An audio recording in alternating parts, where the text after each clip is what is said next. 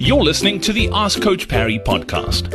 If you'd like to join thousands of other runners from around the world who are getting direct access to Coach Parry, his science backed training plans that work, and a community of runners to motivate you and hold you accountable, then head over to coachparry.com forward slash ask.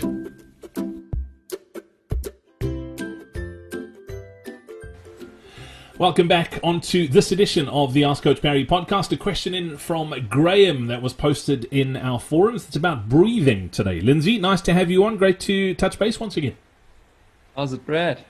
Very good. Question from Graham. He says nose breathing, mouth breathing, belly breathing, over breathing. The running internet seems to be awash with conflicting advice about the best or correct way to breathe for maximum efficiency. Uh, and then there adds about breathing trainers. Uh, does Coach Parry have a view uh, and advice on the science behind breathing and whether training aids add anything for endurance athletes? One thing I know for sure, breathing in general is important. Uh, Lindsay, anything else that you can add to that? Yeah, I've got a little bit of a bias against mouth breathers because they breathe so loud. But no, no science. It's just just personal preference.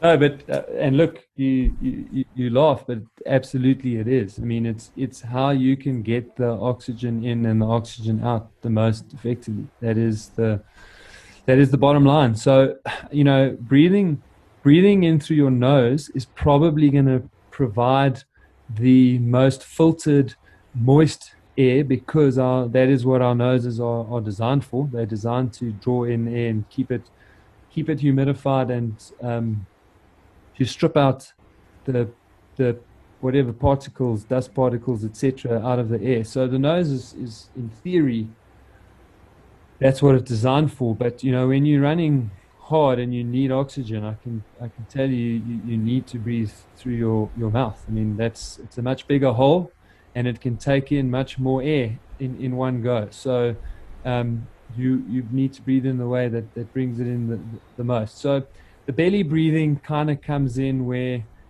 there are people that don't breathe, they don't open their lungs and expel the air properly. And so, you know, if you if you're doing this very short, shallow breathing, then what tends to happen is that carbon dioxide starts to build up in the, the bottom part of your, your lungs. So and probably not in a in a dangerous sense, but again, it just makes it harder for the oxygen to get to where it actually needs to be, which is in the blood, so that it can get down to the, to the muscles. So you do want to breathe deeply, um, so that you can clear that that air out. Because as the intensity of the exercise increases, or when you you know you really start talking about ultra marathons, when the endurance starts to go, your demand for oxygen is going to go up, um, and so you do want to be clearing that out. And most people do it properly. I mean, if you run, if you run really hard for any distance, afterwards, one of the things that that's really like if you move funny or you find yourself in a funny position, your the intercostal muscles often like go uh, into a bit of a cramp or it feels, and and that is why because your body.